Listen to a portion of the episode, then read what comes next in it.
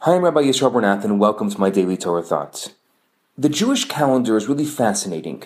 Within the Jewish calendar, there are different times for different things. For example, there's a month in which, if we have a court date, we're supposed to postpone it because it's a month that doesn't have good mazal, doesn't have good luck for the Jewish people. There's another month that if we have a court date, we should postpone it to that month like the month of Adar, which has tremendous mazel and tremendous good luck for us. And each month on the calendar has a different purpose and a different meaning and a different place in the spectrum of the year. The Jewish month of Elul is called the month of accounting. It comes at the end of the spiritual fiscal year.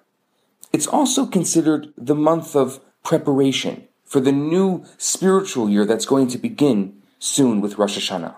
So today let's talk about accounting and preparation. Because how we account for the past is how we prepare for the future. The word Elul actually means searching.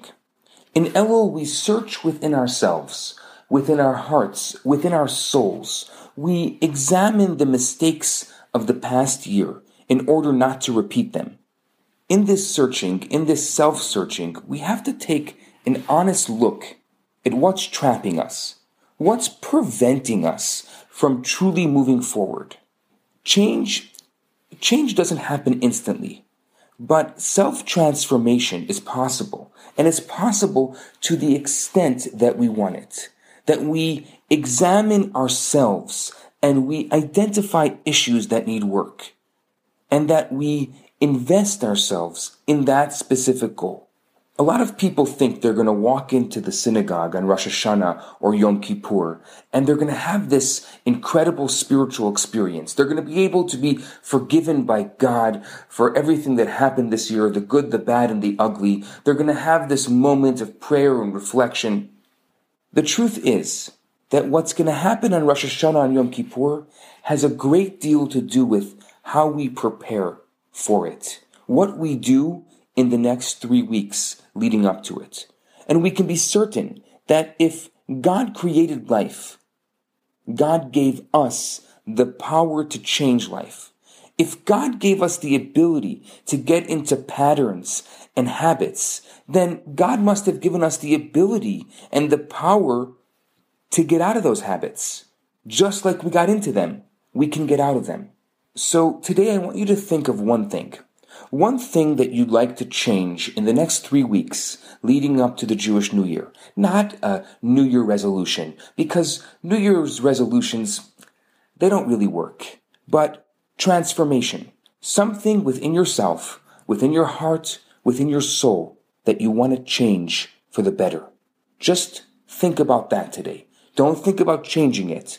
Don't think about the steps that are needed to change it. Just think about what is it that you want to change. Write it down. Take a note of it. Over the next few weeks, we're going to start the process of transformation. As always, you can message me anytime with your comments and feedback. I'm Rabbi Yisrael Bernath. Have a great day.